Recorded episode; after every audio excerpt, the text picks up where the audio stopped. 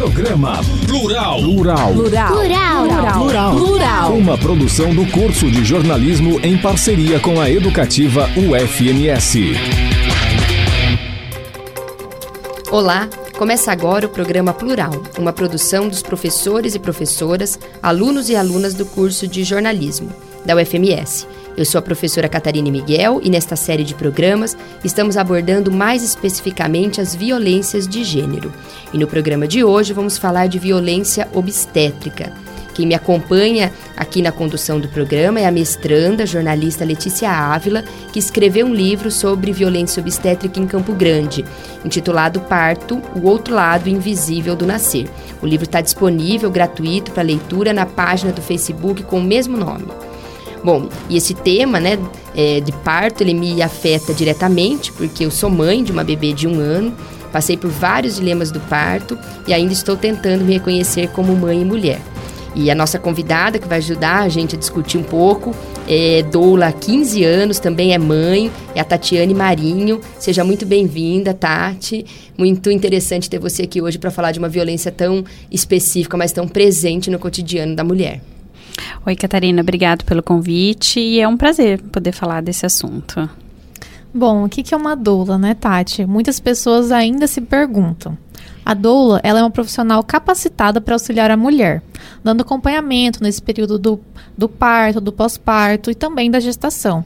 O foco da doula é o bem-estar e o conforto dessa nova mãe. Tati, queria que você falasse um pouco sobre como é ser doula e também sobre o cenário dessa profissão aqui em Campo Grande. Nós temos uma lei municipal, né, a 5.528 de 2015, que autoriza a presença de doulas em hospitais públicos e privados aqui na cidade, para acompanhar as mães, não como acompanhantes, e sim como doulas.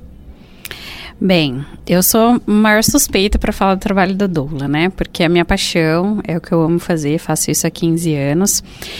E o cenário mudou bastante para o trabalho da doula. Ele hoje está muito mais fácil, muito mais aberto, muito mais procurado do que há 15 anos atrás, quando eu comecei. Então eu falo que hoje elas estão com tudo muito fácil para trabalhar. É, a gente tem tido cada vez mais procura e cada vez mais indicação dos profissionais também, porque aqueles obstetras que entendem o trabalho da doula, eles sabem que a gente vai estar tá ajudando também o trabalho dele, né? Não só a mulher, mas o trabalho dele, porque a gente vai estar tá facilitando esse processo é, da mulher. É, a gente, com a lei municipal de, de, de 2015, também ficou mais fácil a entrada nossa dentro dos hospitais. Mas sempre aquela situação, né? Tem locais que ainda proíbem e não tem como a gente discutir isso na porta do hospital uhum. no momento do parto. Bom, nesse sentido, a gente entra também sobre essa conversa do parto, o parto humanizado.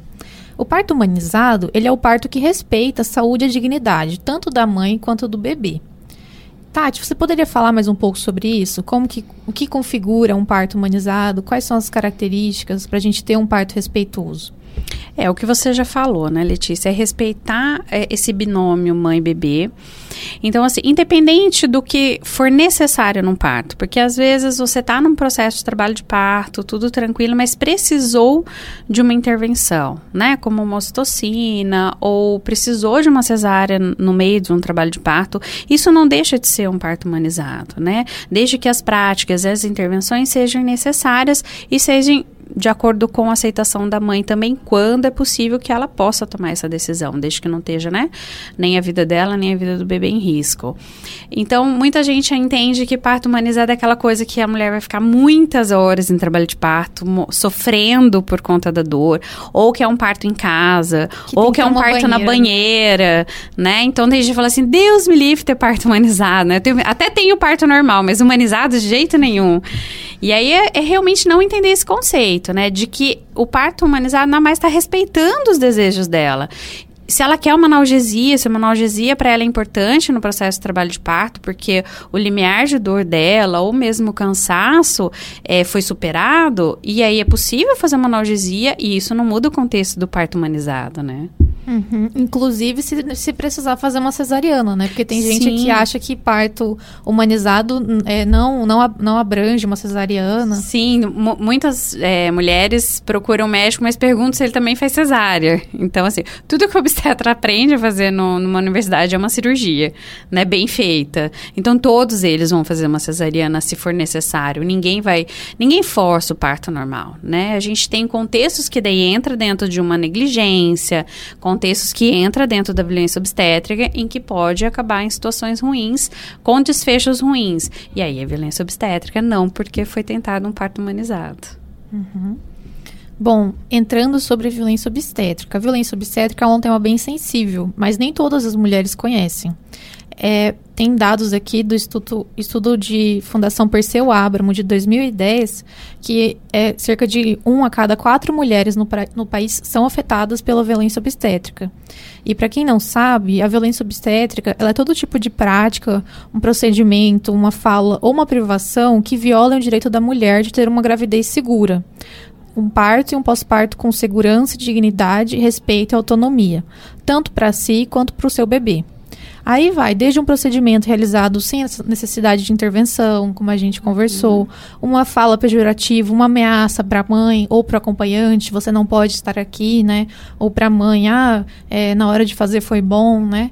Todas essas coisas que, que eles acabam falando e que é configurado como violência obstétrica, inclusive até a privação de direitos, como ter acompanhante. A lei do acompanhante, ela é bem velha, ela é de 2005, prevista pela Lei Federal 11.108. Então, assim, o acompanhante, ele é ele é autorizado em todas, as- em todas as- unidades de saúde, tanto é, de saúde é, privada como pública. E, e é direito da mulher ter esse acompanhante, seja o pai, seja uma mãe, uma pessoa que vai auxiliar ela nesse momento. Tati, eu queria que você falasse um pouquinho sobre as situações. Como o conhecimento, nessa busca, às vezes uma, uma ajuda, uma informação mais humanizada, pode é, propiciar que a mulher não passe por uma violência obstétrica ou não. Como que você vê isso? É, eu acho que o primeiro ponto é a mulher ela se, se, é, se preparar com informações. O que é uma violência obstétrica? Quais são os direitos dessa mulher perante ao parto, né? Tanto no sistema público quanto privado, porque a violência obstétrica não é, é específico da- do SUS. Não é, a gente vê muita violência obstétrica no, no- no sistema privado. É, e também ter parto domiciliar não significa não ter violência obstétrica. A gente também tem relatos de violência obstétrica em parto domiciliares. Então depende um pouco. é, depende um pouco, não, depende exatamente daquela pessoa que vai te atender. Mas começando, né, você tendo informação, você sabendo o que é violência obstétrica, você sabendo o que você pode decidir sobre seu parto, já ajuda bastante para você poder discutir isso- determinados procedimentos. Mas a violência obstétrica, às vezes, ela começa muito antes, ela começa no consultório. Ela começa numa é, uma falta de exames que às vezes tem no sistema. Isso é uma violência obstétrica. É, uma, uma internação que às vezes começa lá na recepção, uma violência obstétrica. Eu sofri violência obstétrica e demorei muito tempo para entender, porque no meu segundo filho, em 2007, a gente já tinha a lei do acompanhante e foi proibido que o meu esposo entrasse para acompanhar a cesariana. E isso para mim foi um choque. E eu demorei muitos anos para entender que eu sofri uma violência obstétrica. Né? Eu fiquei muito mal e por- só pelo fato dele não ter entrado comigo. Já, a cesariana já não era uma opção, né? Imagina eh, sem o acompanhante ali próximo. Mas sempre é nesse contexto. E, e aí, quando você tem a informação em relação aos procedimentos, também ajuda. Mas é bem difícil, porque a gente depende realmente daquela pessoa que vai estar te recepcionando, né? Aquela pessoa que vai estar atendendo seu parto, aquele profissional também que vai te atender no pós-parto. Tudo isso influencia. Eu já vi violências acontecendo dentro da maternidade do segurança na portaria. Então, a gente fica bem perplexo, assim, com todo esse cenário. É até é interessante, você falou que a violência obstétrica não é uma prerrogativa do SUS, né? Pode acontecer em ambientes também privados.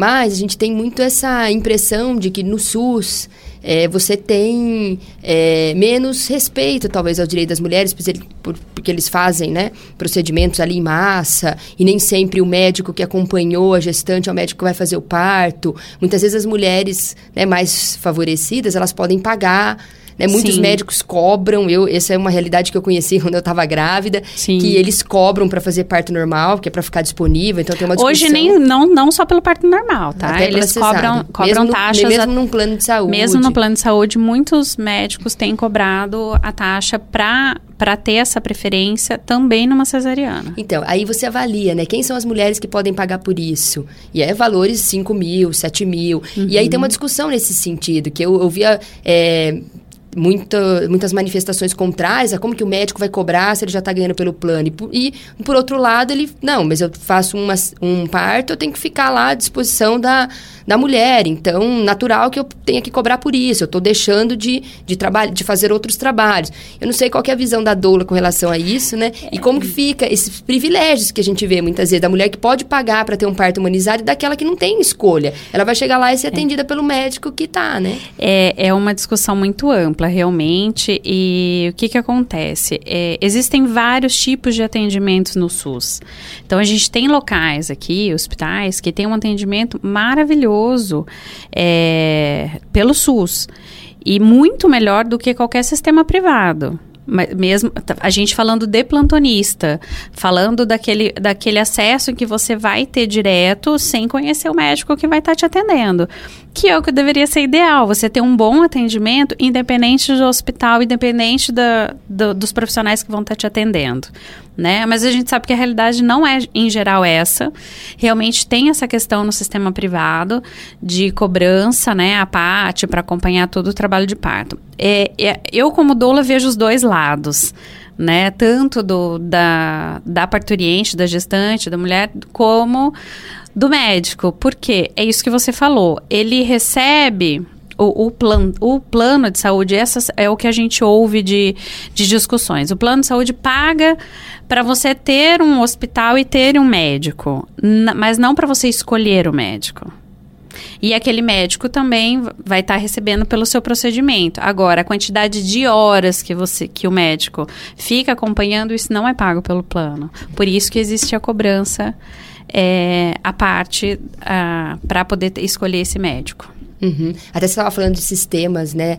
É, de saúde pública que são exemplos. A gente tem aqui o próprio hospital universitário. Né? Sim, né? é que exatamente quando, dele que eu estava é, falando. Quando eu estava grávida também eu ouvi muitos ótimos comentários, né, do tratamento Sim. ali. A gente tem no estado uma casa de parto normal, que não é em Campo Grande, que é um viés, é um buraco negro que existe em Campo Grande é a falta desse centro de parto normal. Eu ia te perguntar isso agora, Cidrolândia, né? Cidrolândia. Cidrolândia tem um centro de parto normal maravilhoso, funciona, acho que, se eu não me engano, há três anos. Eu tô acompanhando eles desde o início e muitas vezes a gente sai de Campo Grande com mulher em trabalho de parto para poder ganhar bebê lá. Porque a gente sabe que o atendimento vai ser igual para todas que estão lá. E falta isso em Campo Grande. Falta muito isso. Teve uma audiência pública no último dia 6 de novembro e uma das coisas que foram levantadas é isso, né? É, a audiência pública foi sobre parto domiciliar, riscos e benefícios, mas uma coisa que foi muito levantada foi a violência obstétrica. Porque muitas mulheres escolhem o parto domiciliar pelo medo da violência que pode sofrer dentro do hospital. E o centro de parto normal onde tem menos índices de violência obstétrica né? Em, em Cidrolândia, a gente não tem nenhum relato de violência obstétrica. Então, as intervenções que acontecem lá são mínimas. E se precisa de uma cesárea, também tem existe a cesariana, né, para aquelas que precisam. Então, é isso falta em Campo Grande. É um, buraco, é um buraco negro que existe na obstetrícia em Campo Grande. É a falta de um centro de parto normal, que isso comporta três centros de parto normal Campo Grande. Bom, é, explicando para quem quiser saber como identificar como agir ao identificar uma violência obstétrica. É importante identificar os nomes das pessoas que realizaram os atendimentos, buscar os horários, as datas, também pedir o prontuário médico, que é de direito da paciente. É, a denúncia ela pode ser feita tanto pelo Conselho Regional e não precisa de advogado. A ação pode ser tanto por lesão corporal como por danos morais e pode ser realizada na Defensoria Pública, na NUDEM, que é o Núcleo de Defesa dos Direitos da Mulher aqui em Campo Grande. Isso. Às vezes a mulher não sabe se o que aconteceu com ela foi violência ou não. Uhum. Mas se ela teve algum procedimento ao qual ela ficou desconfortável, eu oriento que ela converse com um profissional que entenda do assunto e que possa orientar.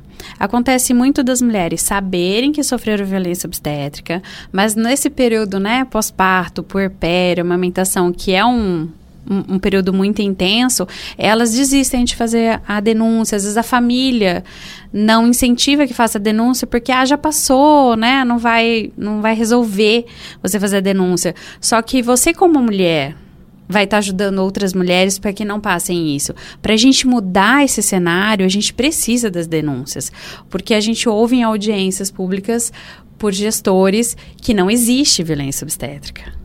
Então, a gente faz a denúncia não para a gente, mas para ajudar o outro, para ajudar outra mulher, para melhorar o cenário. É, você disse que já percebe que está mudando, né, um pouco da visão das pessoas com relação ao parto.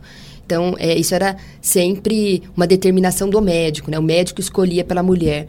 E, majoritariamente, os médicos são homens que nunca passaram por isso e vão escolher e vão ter o, a, a, o direito de escolher pela mulher.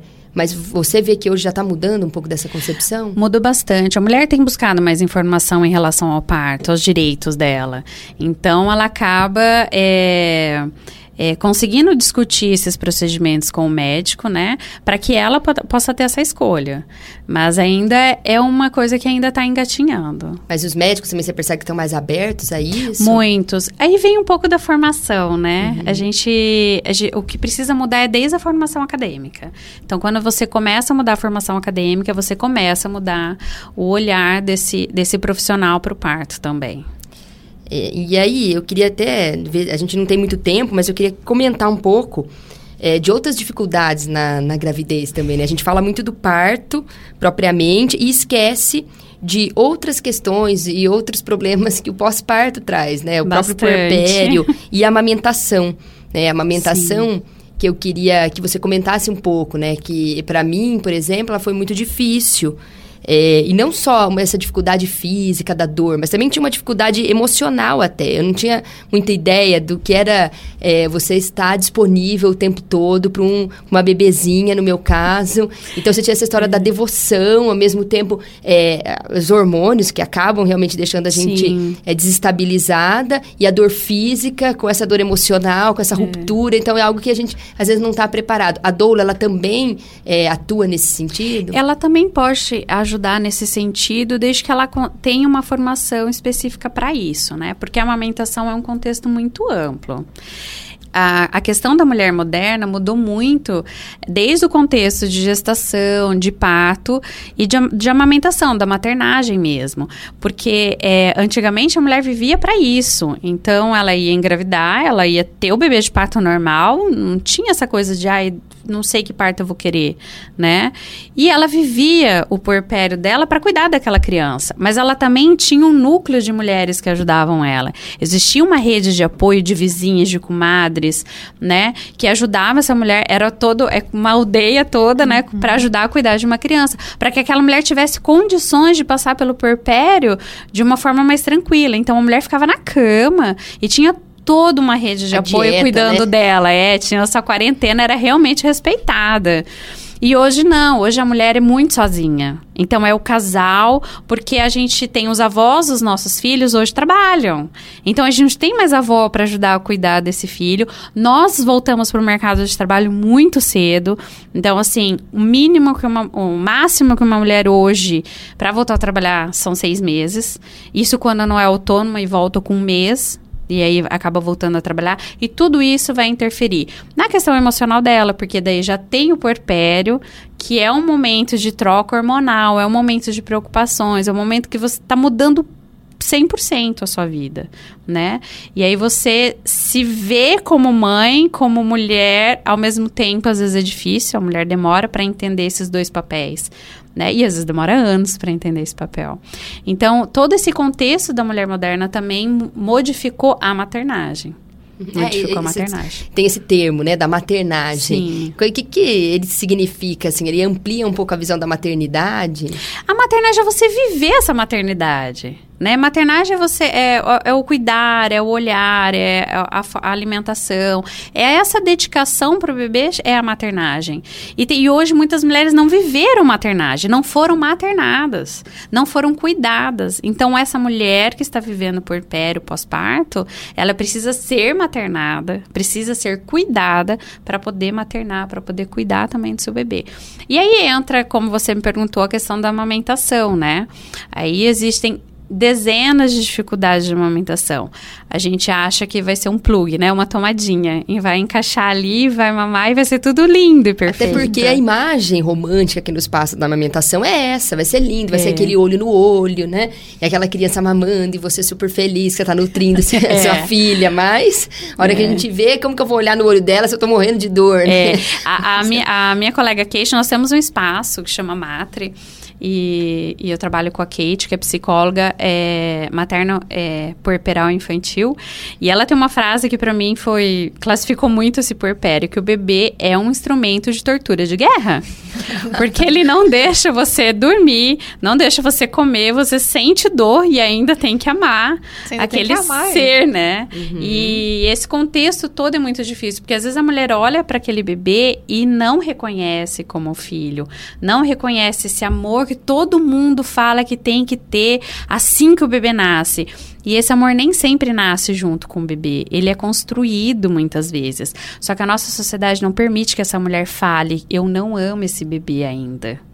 E ela acaba sofrendo muito mais no seu porpério, muitas vezes nem não é, isso não é depressão pós-parto. Isso é um não reconhecer mesmo aquele ser que está te destruindo como um ser de amor. É como que eu vou amar ele se está acabando comigo? Justamente por essa expectativa e realidade. Né? Exatamente. Né? Muitas vezes pela expectativa e realidade. Porque antigamente era, mais, é, vamos dizer, mais fácil no sentido que a mulher tinha um tempo todo para se dedicar, né? E aí tem que voltar a trabalhar hoje, tem que deixar esse bebê com alguém, e aí com quem que eu vou deixar? Vou continuar amamentando, não vou continuar? Então, é bem complexo. E a vida muda totalmente, né? Então, você tinha muda. uma rotina, você tinha uma liberdade, né? Fala no meu caso, claro, é, e de repente você se vê presa ali, como você falou, né? Naquela naquela aquele ser que você ainda não entende qual é o papel dele na sua vida e qual Exatamente. é o seu papel na vida dele, mas Exatamente. Então, e essa construção ela pode ser muito dolorosa, mas eu costumo dizer que tem coisas boas também, né? Muito bom, Tati. Eu agradeço muito. A gente chega ao fim de mais uma edição do programa Plural com o tema violência obstétrica. É, agradeço também a Letícia. Né, que me acompanhou nessa conversa, que com certeza renderia muito mais, mas aí a gente deixa para edições futuras. Até o próximo programa Plural. Você ouviu Programa Plural. Plural. Plural. Plural. Plural. Plural. Uma produção do curso de jornalismo em parceria com a educativa UFMS. De volta na próxima quinta, 5 da tarde.